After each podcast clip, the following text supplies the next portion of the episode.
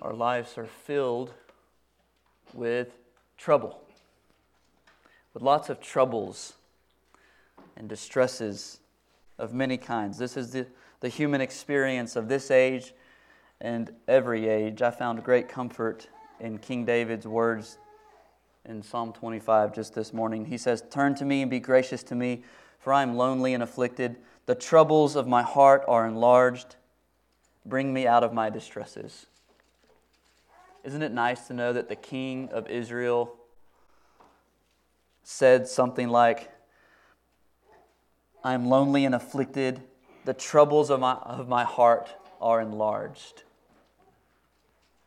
David's life was filled with troubles and distresses, as is yours and as is mine. But what's our greatest trouble? What's our greatest distress? Or to phrase the question another way, what's your greatest, biggest, most important problem? John is pointing at himself. Alberta, did you see that? I just want to make sure you saw that. John pointed at himself there. And he's right. I heard a preacher say, um, Your greatest problem is you, and my greatest problem is you. I don't actually think that, by the way. I just heard that. I thought it was funny. But, anyways, what is your biggest problem, my biggest problem, our biggest problem? David in Psalm 25 goes on to say in the next verse, Psalm 25, 18, Consider my affliction and my trouble and forgive all my sins. So, yeah, affliction, trouble are there. Consider these things and forgive all my sins.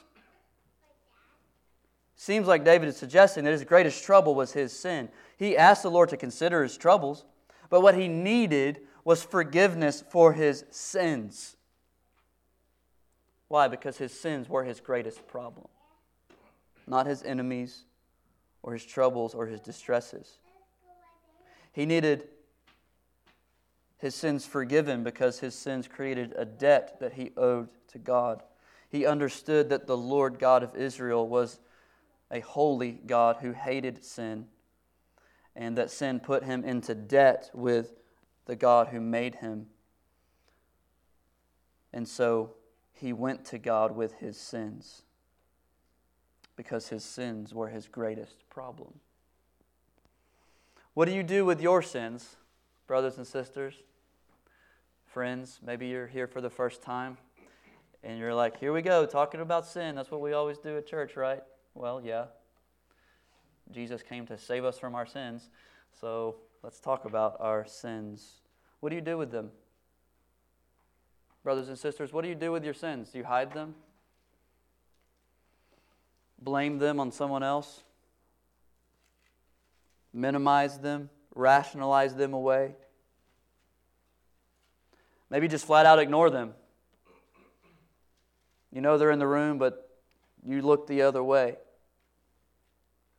And of course, I wonder if you've understood that none of these approaches actually work to remove the guilt and the shame that we feel because of our sins. So, what do you do with your sins? What do you, like literally, what do you do with them? This, this assumes, by the way, that you have them. Amen? Amen? You and I have sins. Not just a sin nature, but sins. Uh, things that we do contrary to what God would have us to do. Things that we don't do that, we, that God would have us to do thoughts, words, attitudes, desires, actions. One of our biggest problems that, is that we often don't even see our sin. We just don't see it. But I would encourage you to think and remember that just because we don't feel bad about something doesn't mean that it isn't sin. Our consciences need to be healed alongside every other part of us. We, I, can do and say and think things that hurt others, hurt myself, displease the Lord, all the while thinking it's okay because I don't really feel bad about it. But just because you don't feel bad about something doesn't mean it isn't sin. This is why we need other trustworthy brothers and sisters in our lives to be mirrors for us, to help us see. I'd encourage you to go back and look at last week's sermon for more on this, more on how God wants to move our friendships to fellowship through honest and vulnerable relationships that feel really scary but actually bring lots of life.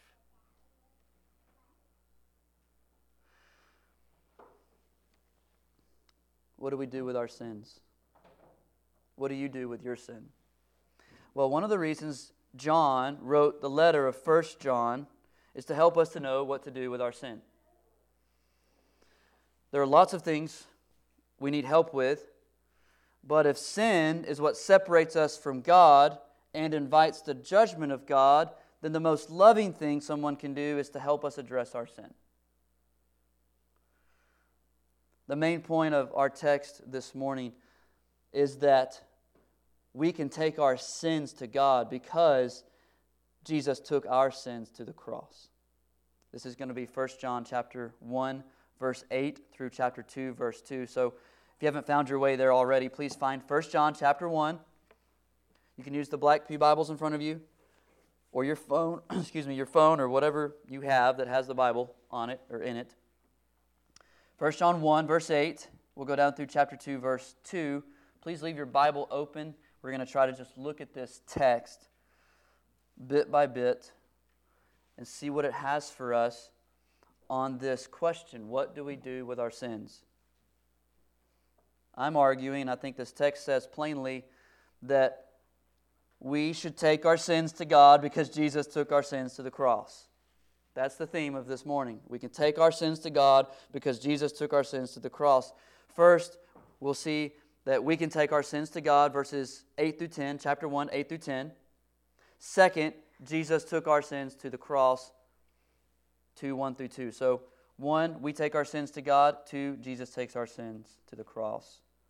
Now, let me remind you, before we look at the text, something I said last week the churches that John is writing to were being harassed by teachers who were saying crazy things about sin. In this first chapter of 1 John, John lays out three conditional sentences that summarize the views of his opponents. You know what a conditional sentence is? It's when you say something like, if this, then this. There's a condition. If this is true, then this is true. He does that three times in verses 6, 8, and 10. Verse 6 If we say we have fellowship with him while we walk in darkness, we lie.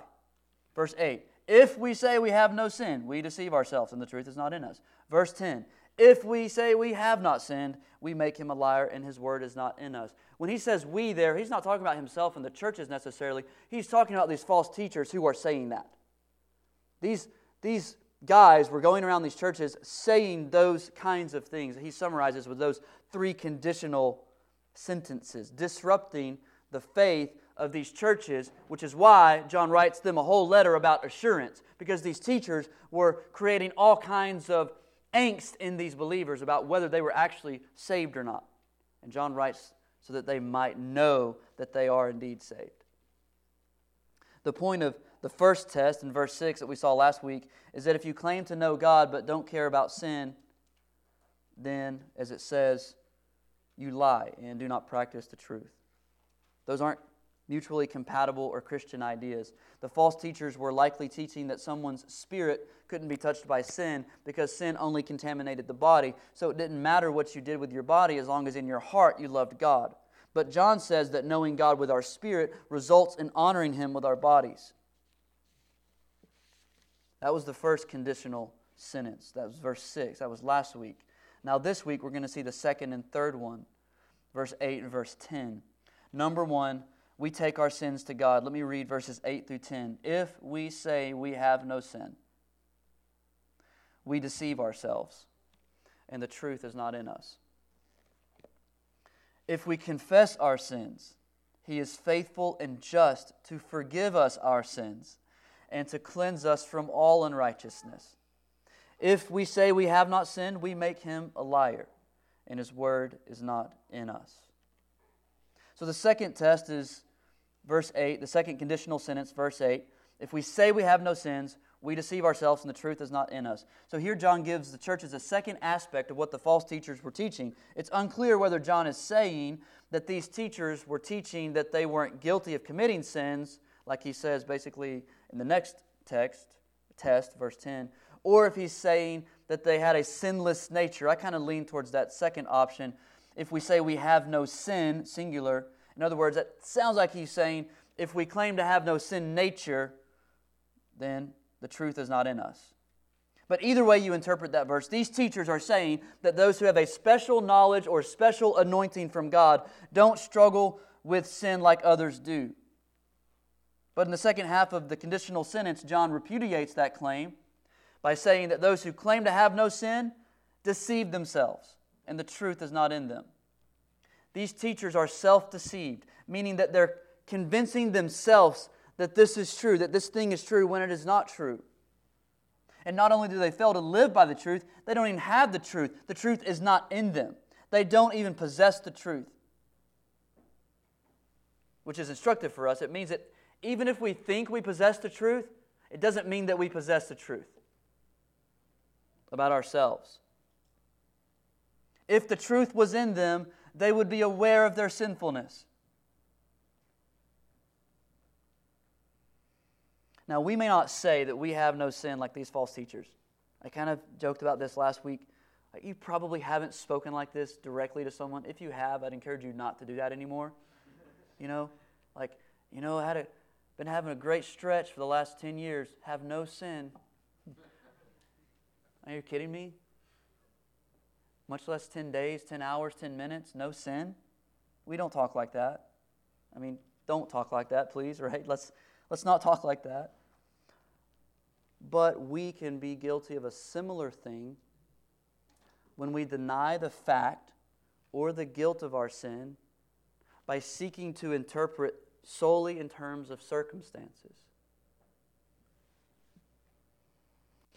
Maybe we use things like psychology or physiology or social things happening around us. In other words, if we explain away our sin as a result of our circumstances, our past, even our physical limitations, we may be guilty of minimizing our sin or sin nature. And I will be the first one to tell you that it is very important for you to consider the context for your sins. You don't sin in a vacuum, brothers and sisters. Understanding the context will help you understand why you're drawn back to the same types of sin. But understanding the context of our sins is not the same thing as minimizing our sin. It doesn't negate the sinfulness of our sin. So we may not say, we have no sin, but we might overemphasize the things that have led to our actions rather than humbly confessing the sinfulness of our actions. So, John describes this claim, his opponent's claim to be without sin, then the corresponding reality, reality their self deception. If we say we have no sin, we deceive ourselves. Then he moves in verse 9 to a counterclaim in another conditional sentence. Verse 9 is a counterclaim that opposes verse 8. And I want to point out three things from this glorious sentence. This sentence is awesome, guys. This sentence is awesome. We're going to be here a while, okay? Get comfortable. Verse 9 is amazing. You've probably heard it so many times. This is the kind of sentence to build your life on. This is the kind of sentence in the Bible to memorize. Look at it again. It's a promise. If we confess our sins, He is faithful and just to forgive us our sins and to cleanse us from all unrighteousness.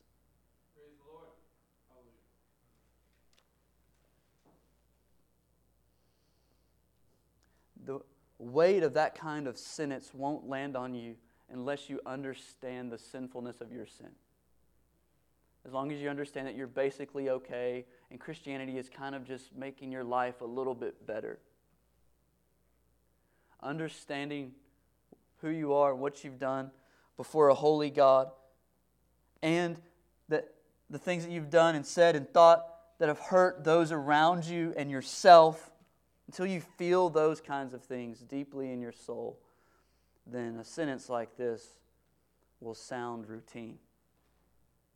If we confess our sins, He is faithful and just to forgive us our sins and to cleanse us from all unrighteousness.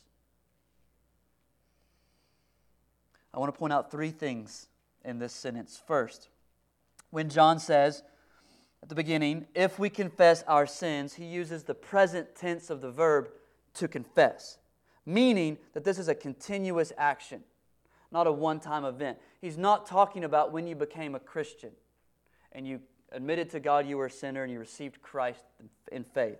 He's not talking about a one time decision you made a long time ago or maybe last weekend. He's not talking about a thing you did once. He's talking about something that you do all the time. Continuous action. He's talking about a lifestyle.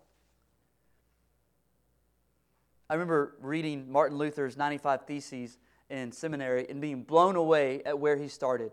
Everyone's heard about the 95 Theses, you know, and you can read them if you want. You, you know, you're not a like super Christian if you read them or whatever.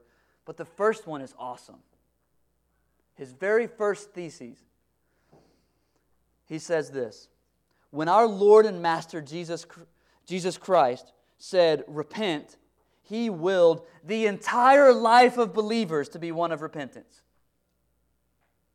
You see what I'm saying? Repentance isn't something you do at the beginning of your faith journey. It's something that characterizes your entire faith journey.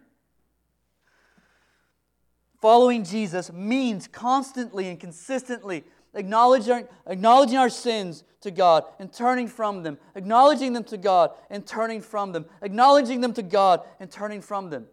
The Christian life is a life, a life, a life of honestly naming our sins to God and, as I said last week, to other believers and turning from them. I'm so glad that he started there actually in verse 6. Is that verse 6? No, verse 7. If we walk in the light as he is in the light, we have fellowship with one another. Because actually, I know what some of you are thinking. Okay, as long as I just talk to God about my sins, I'm good, I'm okay, I'm living a great Christian life. Well, no, he's already said in verse 7 to walk in the light means you're walking with other believers in a depth of relationship characterized by honesty. The Christian life is a life of honestly naming our sins to God and to other believers and turning from them. And you know, rinse and repeat until we die. If we confess our sins means a lifestyle. That's the first thing I want you to see. The second thing in this sentence I want you to see is that confessing sins to God results in forgiveness and cleansing from God. If we confess our sins, He is faithful and just to to do what? What happens? What happens when we confess to God? To forgive us our sins and to cleanse us from all unrighteousness. Contrary to the false teachers, walking in the light doesn't mean that those who do so never sin, but that when they do, they don't try to hide it from God. The promise is that when we don't hide our sins from God, when we tell them to Him, what awaits us is acceptance, not condemnation. What awaits us is forgiveness and cleansing. Forgiveness and cleansing is what awaits all those who agree with God about their sin. Cleansing, by the way, or purification, is virtually equivalent to forgiveness. In the book of Jeremiah, where Jeremiah is prophesying about the new covenant, what would happen when the Messiah comes, he says this. He, he, he puts these two concepts beside each other. Listen to what he says Jeremiah 33 8. I will cleanse them from all the sin they have committed against me and will forgive all their sins of rebellion against me. I will cleanse and I will forgive. I will, when the new covenant is enacted, I will cleanse and I will forgive. So when John says God will forgive and cleanse, I think he's probably thinking about what Jeremiah said, because this is a promise This is the central promise of the new covenant cleansing and forgiveness from sin.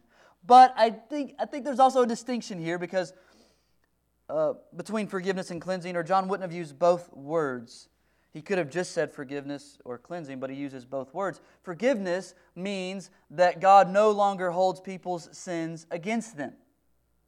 When God forgives us, he cancels the debt that we owe him, just as a loan is forgiven when you pay it off, or the government pays it off.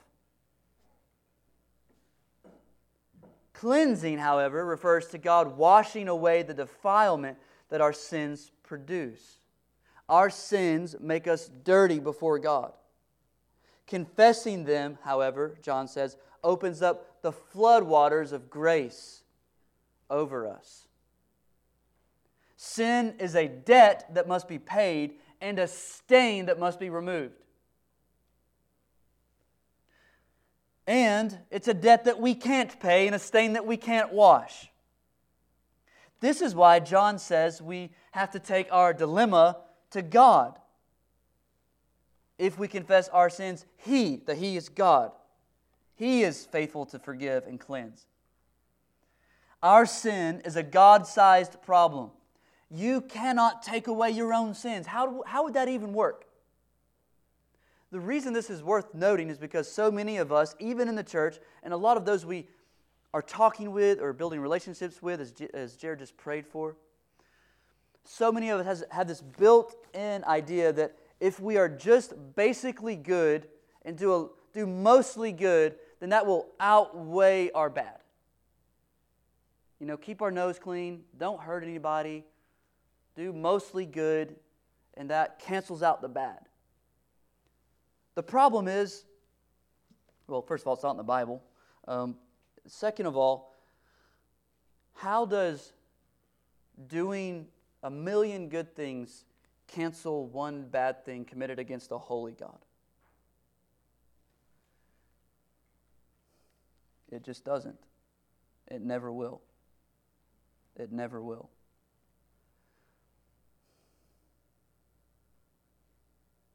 So we take our dilemma to Him. God is the only one who can address our sin problem. We can't take away our own sins, we can't outwork our sins. We must be honest about the fact that we have sins and then take them to the only one who can do something about them God.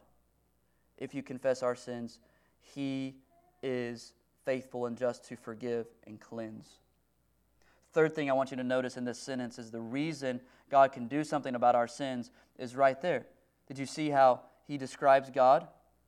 If we confess our sins, he is faithful and just to forgive us our sins and to cleanse us from all unrighteousness. Now, do you suppose, why do you suppose he added that? Why didn't he just say, if we confess our sins, God will forgive us? Because he needs to remind us something about the character of the God who's going to do the forgiving. The character of God is that He's faithful and just. The promise of forgiveness and cleansing is based on the faithfulness and justice of God. He is faithful, meaning that He will fulfill the commitments He's made to His people. He gave His Son to atone for their sins, so He'll necessarily forgive and cleanse those who confess their sins. Why would God have sent Jesus to die for sins and then turn around and not offer forgiveness and cleansing to those who turn to Jesus for forgiveness and cleansing? God is faithful, meaning He'll always do what He said He'll do. He's faithful. It's not difficult to see why God is said to be faithful, to forgive our sins. That makes sense to us. But why does John say just? He's faithful and just to forgive us our sins. When we think of justice, we usually think of punishment.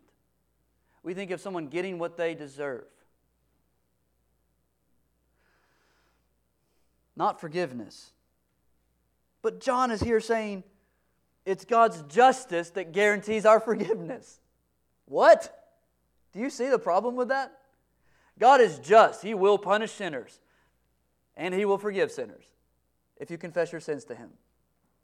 What is John saying? What is he doing here? Well, this adjective just is also translated righteous in other places throughout the letter and throughout the New Testament. So John is saying in 1 9 that God is righteous when he forgives sinners, that God is acting rightly or righteously when he forgives sinners. But how? Why?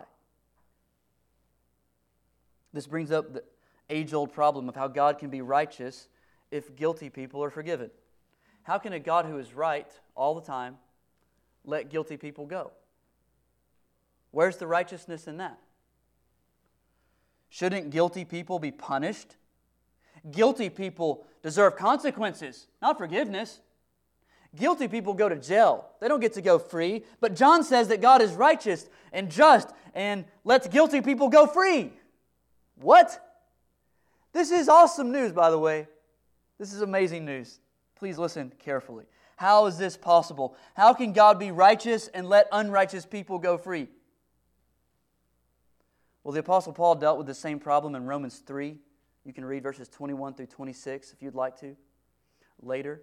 Paul's answer there in Romans 3 is that God can be both just and the justifier of sinners because Jesus is the propitiation. We're going to get to that word in just a little bit. Or atoning sacrifice for our sins. Paul says that God can forgive sinners and be just at the same time because he poured out his justice on Jesus. Jesus drank God's justice so that sinners who trust in Jesus don't have to drink God's justice. John understands the problem in exact the same way, exactly the same way as Paul, Paul does. He sees the solution to this problem the same way as Paul. In fact, he uses the same word as Paul down in chapter 2, verse 2, which we'll get to in a minute, and over in chapter 4, verse 10, where he basically says God is righteous to forgive sins because he sent Jesus to be the propitiation for sins. Jesus earned our forgiveness through his death on the cross, his wrath absorbing death on the cross. So it's right for God to give it to those who confess their sins.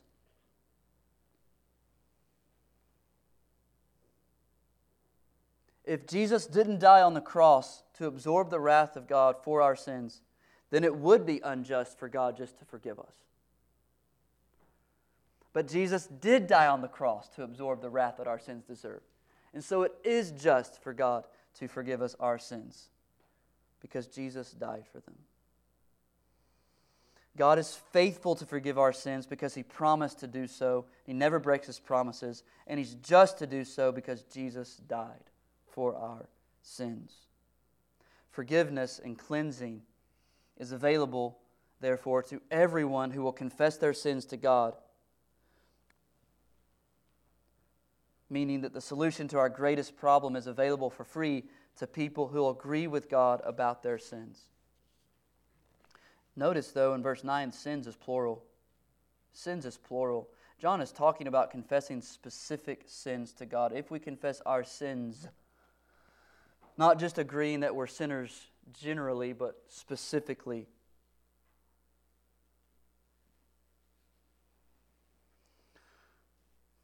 Acquittal and washing are for those who deliberately call to mind their particular sins, tell them to God, and forsake them. Proverbs 28 13, whoever conceals his transgressions will not prosper, but he who confesses and forsakes them will obtain mercy. The opposite of denying our sins is to make it a habit of bringing them to God so that we can experience the power and peace of His forgiveness and washing his faithfulness and justice guarantees this for all who do it. So that's the second conditional sentence, verse 8. If we have no sin, we deceive ourselves, followed up by this counterclaim. But if we confess our sins, so don't do verse 8. If you don't do verse 8, but do verse 9, then you will get forgiveness and cleansing from God. Then there's this third conditional sentence, this third test of these false teachers in verse 10. So look at verse 10. If we say we have not sinned, we make him a liar, and his word is not in us.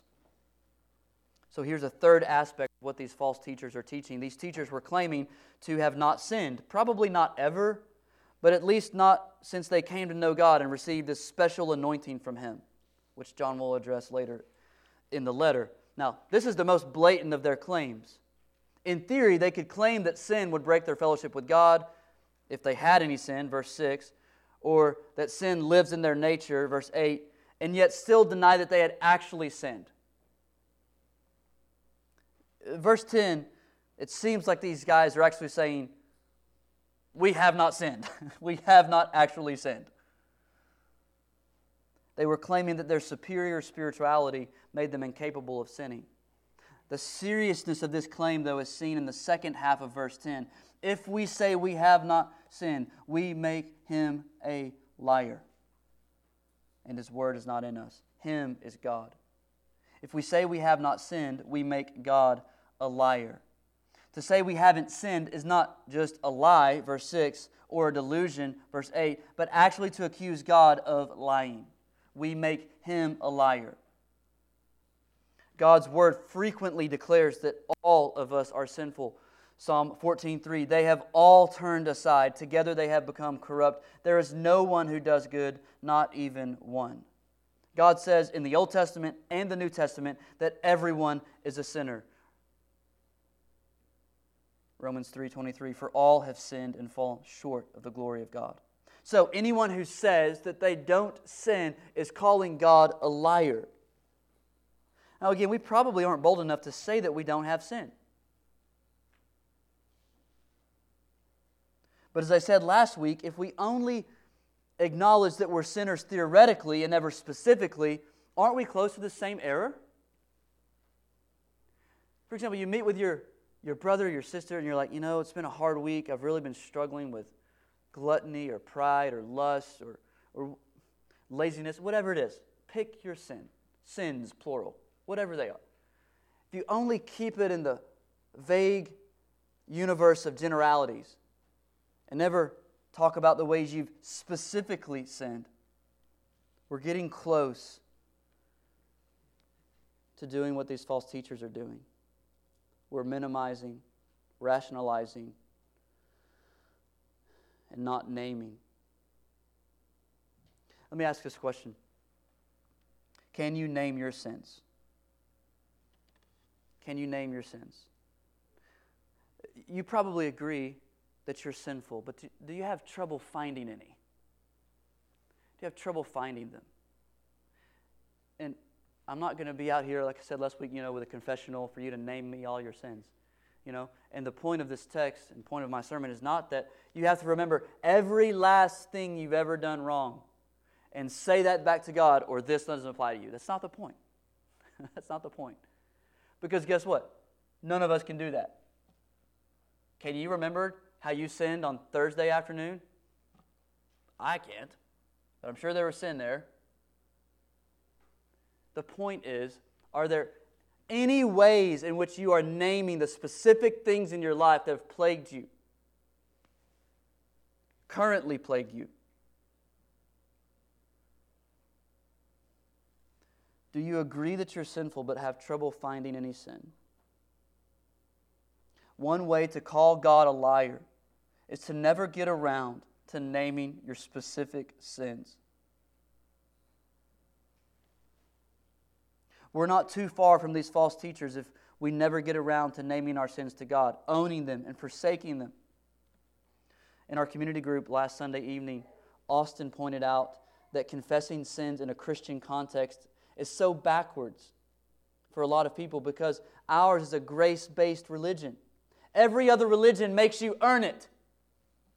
Austin, are you in here? Hey, man, I love this word. I've been thinking about this a lot this week. Every other religion makes you earn it, except Christianity. We are a grace based faith, which means we're free to talk about specific ways we've sinned. Christianity says you can't earn anything from God, but Jesus thankfully earned everything you need from God for you. All you have to do is admit your need. We're just sang this. Anybody? Remember what we are just saying? All you have to do is feel your need for Him. Stop minimizing, ignoring, or saying, you know, I don't really feel bad about that, so it's probably not a big deal.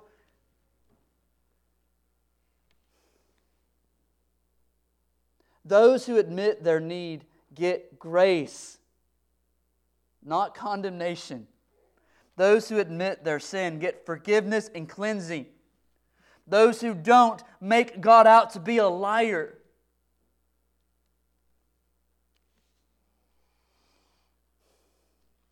In Christ, you don't have to earn it, man. You don't have to earn it.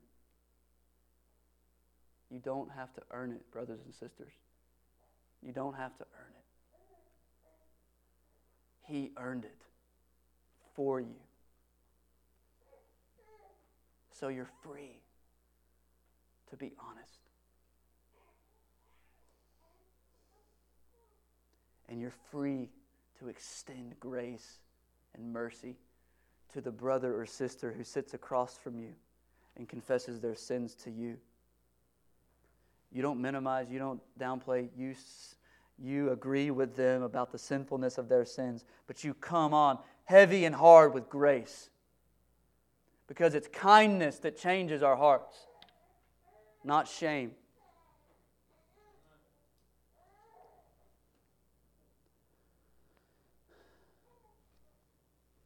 So, that's number one. we take our sins to God. That's chapter 1, verses 8 through 10. Number two, we take our sins to God because Jesus took our sins to the cross. This is chapter 2, verses 1 through 2. So look with me at chapter 2, verse 1. My little children, I am writing these things to you so that you may not sin.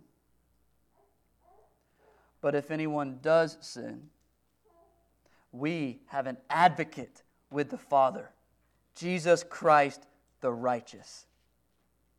He is the propitiation for our sins, and not for ours only, but also for the sins of the whole world. So here, John gives us the alternative to pretending to living without sin. He says he doesn't want Christians to sin, but if we do, there's a remedy. Christians should strive to not sin. I am writing these things to you so that you may not sin. But if anyone does sin, if anyone does sin, do your ears perk up when you hear that? Like, oh, thankfully, I am in this letter. like, you read the first part, you're like, if anyone, you know, don't sin. But if anyone does sin, I'm like, okay, great. That's me. That's me. So the rest of this is for me. Thank you, John, for including me into your letter. He says we should strive to not sin, but when we do sin, we know where to go. And John's a great pastor. He starts that verse by saying, My little children. He addresses these churches with such great affection. Really, it could be translated, My dear children, my loved children. He loves them, cares deeply for their souls. He wants what's good and right for them. And because he loves them so much, he doesn't want them uh, to do two things there in first, uh, the first verse. He doesn't want them to be too lenient or too severe about their sin. And it's possible for us also to be too lenient or too severe. We probably, based on our dispositions, our personalities, just kind of how we're wired, we probably lean one way or the other. And you know where you are. And um, you know how you feel about those who lean the other way. Like, oh, they're so legalistic. Or, oh, they don't really care about Christ, you know? We struggle with being too lenient and we struggle with being too strict. But he says, like a good pastor, that both are wrong. Being too lenient can give the impression that sin isn't that big of a deal. So he says, I'm writing this stuff so that you may not sin. He literally says, I'm writing this letter so that you guys stop sinning. He doesn't want to indirectly encourage sin in these Christians by overemphasizing God's provision for the sinner. He doesn't want to be too lenient, but he also doesn't want to be too severe. But if anyone does sin, we have an advocate with the Father, Jesus Christ the righteous. Being too severe about sin can give the impression that real Christians never sin, that real Christians have no place in the church, or excuse me, that real sinners have no place in the church. John contradicts both positions. He doesn't want us to think that sin is okay or to be overcome by guilt and shame when we do sin. He doesn't want us to minimize sin, and he wants us to remember that God has made provision for our sins. So, to summarize, the Christian life takes sin seriously and takes forgiveness seriously. Our life as Christians is one of battling sin and resting in grace. Battling and resting. Battling and resting in community with one another. I don't want you to sin, but if you do sin, we have an advocate. God's provided a remedy. The nature of this provision is stated in two ways in verses 1 and 2, the end of verse 1, then into verse 2. First, he says, if we have sin or if we sin, we have an advocate with the Father, Jesus Christ the righteous. John says that Jesus is our advocate if we sin. An advocate was someone who was called alongside you to assist you, just like today, to be a mediator, an intercessor, or a helper. The word advocate was also used in a legal sense to describe the counsel for the defense or someone who pled the case of the person on trial. The word for advocate, paraclete, is used here to describe Jesus. Jesus uses the same word in John's gospel to describe the Holy Spirit. Jesus says in John 14, 16, I will ask the Father, and he will give you another advocate to be with you, be with you forever. Another advocate. So Jesus says that the Holy Spirit is another advocate, implying that he's the first advocate. And that's what, that's what John is bringing out here. Jesus is the first advocate, the Holy Spirit is the second advocate. Jesus is our advocate in heaven, while the Holy Spirit is Jesus' advocate on earth. The Spirit pleads Jesus' cause on the earth. Jesus pleads our cause in heaven with the Father. J.I. Packer says it this way in his book, Keep in Step with the Spirit. He says, Jesus, the original paraclete, continues his ministry to mankind through the work of the second paraclete. I love the unity within the Trinity we find here in this one word. Jesus and the Spirit are both advocate, just in different ways. Notice, though, that Jesus advocates for us before God as Father, not God as Judge. We have an advocate. Look what he says. We have an advocate with the Father. With the Father. Everyone in Christ is now God's child and brought into God's family and no longer under God's judgment. Jesus himself said, Whoever hears my word and believes him who sent me has eternal life. He does not come into judgment, but has passed from death to life. So once a sinner has been justified by God, his judge, they enter the family of God and become related to God as Father. This means that if we sin as Christians, we don't need another justification from God as judge. As children of God, what we need is the forgiveness of God our Father. We don't need more justification, we do need more forgiveness. And this is exactly what we've been promised up in verse 9 of chapter 1. It's all built on the last part of chapter 2, verse 1. It's all because Jesus Christ is the righteous or the righteous one. Our advocate is the righteous one. So when we sin, we have a perfect advocate in heaven who speaks up in our favor. Sean read Romans 8:34 earlier, who is to condemn? Christ Jesus is the one who died. More than that, who was raised, who is at the right hand of God, who indeed is interceding for us. Present tense, he is interceding for us, advocating for us, standing up for us. John Calvin explains how this works. He says Christ's intercession is the continual application of his death to our salvation. The reason why God does not impute our sins to us is because he looks upon Christ the intercessor repeatedly. So, to increase our confidence in Jesus' intercession and this great reality, John names our advocate as Jesus Christ, the righteous. He's the righteous. Jesus knows no wrong, thinks no wrong, says no wrong, does no wrong, feels no wrong. He only does what is right all the time. So the one who speaks up for us in heaven cannot lose. He cannot be wrong. Why? Because he's the righteous one. The person who is always right cannot be wrong. So when he speaks up for you, he's always going to get it right. one who always acts righteously, speaks up for us who have not, not acted righteously.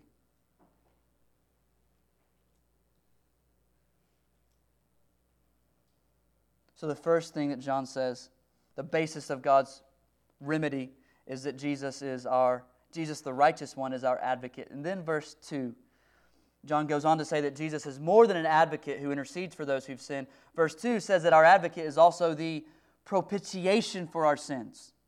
And not for ours only, but also for the sins of the whole world.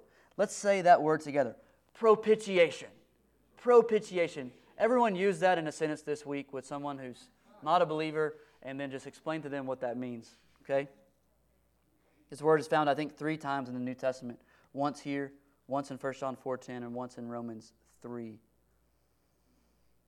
But it's extremely important for how we understand what Jesus did when he died on the cross.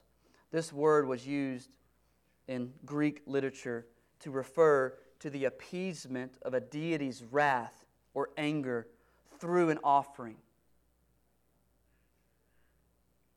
The appeasement of a deity's wrath or anger through an offering. So we have to understand that the God of the Bible is a God who has wrath or and anger towards sin.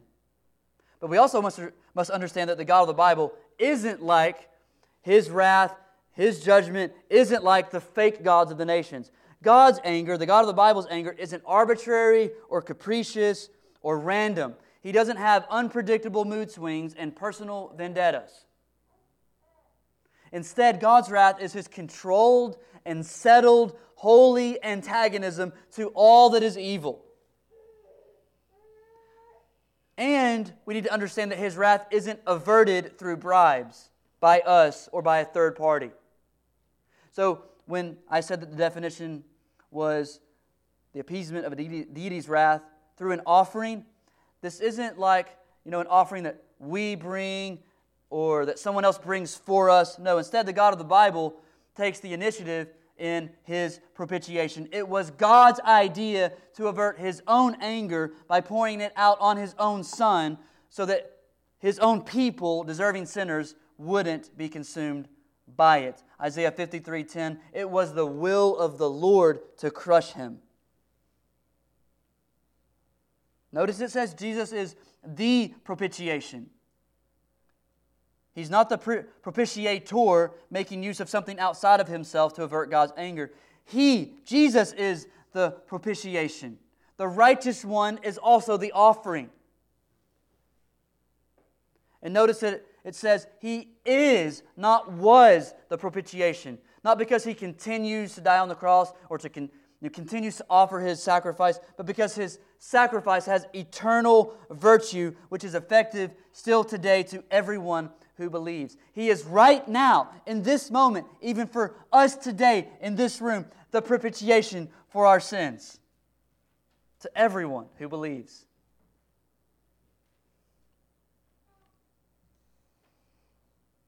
Notice then that John closes that verse by saying Jesus' propitiation is for the sins of the whole world, not for ours only, but also for the sins of the whole world. Now, I know all you hardcore Calvinists want me to do a big thing on limited atonement. Not going to do that right here. I've done that before. Be happy to do it again. This verse, though, I will say, is not teaching universal atonement.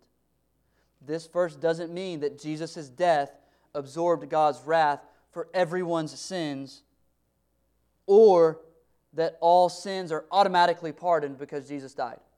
It doesn't mean that. If it meant that, then everyone would be saved and go to heaven one day because Jesus' death would have taken all of God's wrath for everyone's sin everywhere at all times. But the Bible doesn't teach that anywhere. So it can't mean that here. All are not saved, so this has to mean something else.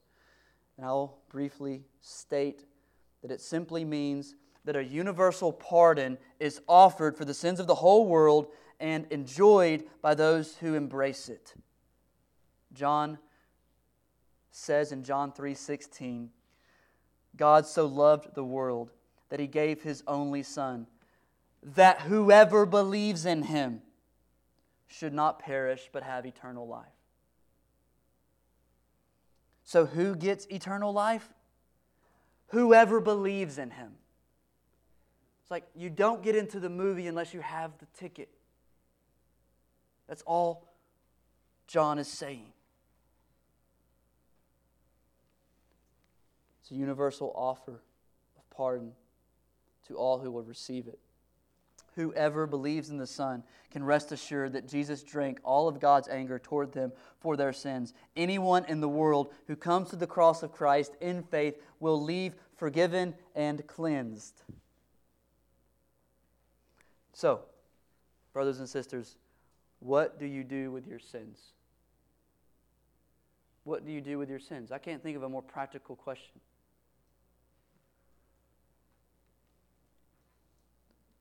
what do we do with our sins? Saying we have no sin or don't sin, or minimizing and blaming and hiding or lying about our sins won't work to clear our guilt, remove our shame, wash our consciences. So, what do we do? Well, John says rather than hiding and blaming and minimizing, he says, Hey, if you'll just agree with God about your sins, you'll get forgiveness and cleansing. Because God is faithful and just. God is faithful and just to offer this promise to you because of Jesus' righteous character, his propitiatory death, and his advoc- advocacy for us in heaven. I wonder as if I, as I've been preaching, and I know I've said a lot, maybe too much. It's a possible, it's a possibility that this sermon was too long. but I wonder as I was explaining some of these things about Jesus, what was happening inside of you?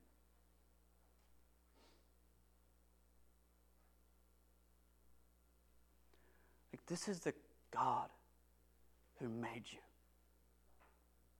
who also died for you and also is still working for you in heaven, standing up on your behalf, advocating, interceding, pleading, right now, still working. The righteous one, he came to this earth and never did anything wrong. Like he didn't go like a few months with a, you know, a good, you know, good slate for a few months. He never, never did anything wrong. Ever. Not a thought, a feeling, an impulse, a reaction, a, word, an action. Nothing. You know, like, do you know how hard it is to not sin? Like, try to do it for 60 seconds. It is so stinking hard to not sin. Jesus never sinned. He worked so hard to live the life that we can never live and then absorb the wrath of God. Like, we are crushed when someone we love is angry with us. Can you imagine, imagine drinking the anger of God for the sins of the world? Just drinking that into your being? The nails weren't the most painful things for Jesus in that moment. As he did that, he did that for you. For you.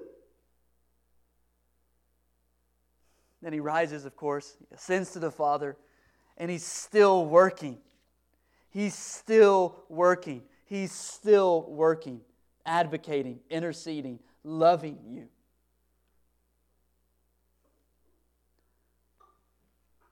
These are the kinds of truths that start to help us see the sinfulness of our sin. Jesus did all of that for our sins. Verse 2 for our sins. Not our theoretical doctrine of sin, but for the specific ways we've not pleased the God who made us, for the specific ways we've hurt others and ourselves. Jesus drank the cup of God's wrath and advocates for us even right now. So, Friends, if you're not yet a Christian and you're here, we'd love to talk to you about what following Jesus looks like. Grab me or the person you came with afterwards just to ask your questions. This is a safe place to ask your questions and to bring your doubts and confusions about Christ and His Word. But I would say, if you're not yet a Christian, the only place to take your sins is to the one who took your sins Jesus. When you go to Jesus with your sins, you'll only leave with forgiveness and cleansing, not with more shame or condemnation.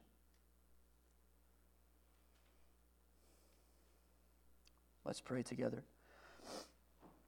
Father in heaven, we come to you because of Jesus' work, because of his person, because he's the righteous one and our advocate and our propitiation, the propitiation for our sins. It really is all about Jesus. Father, we're so grateful for your Son.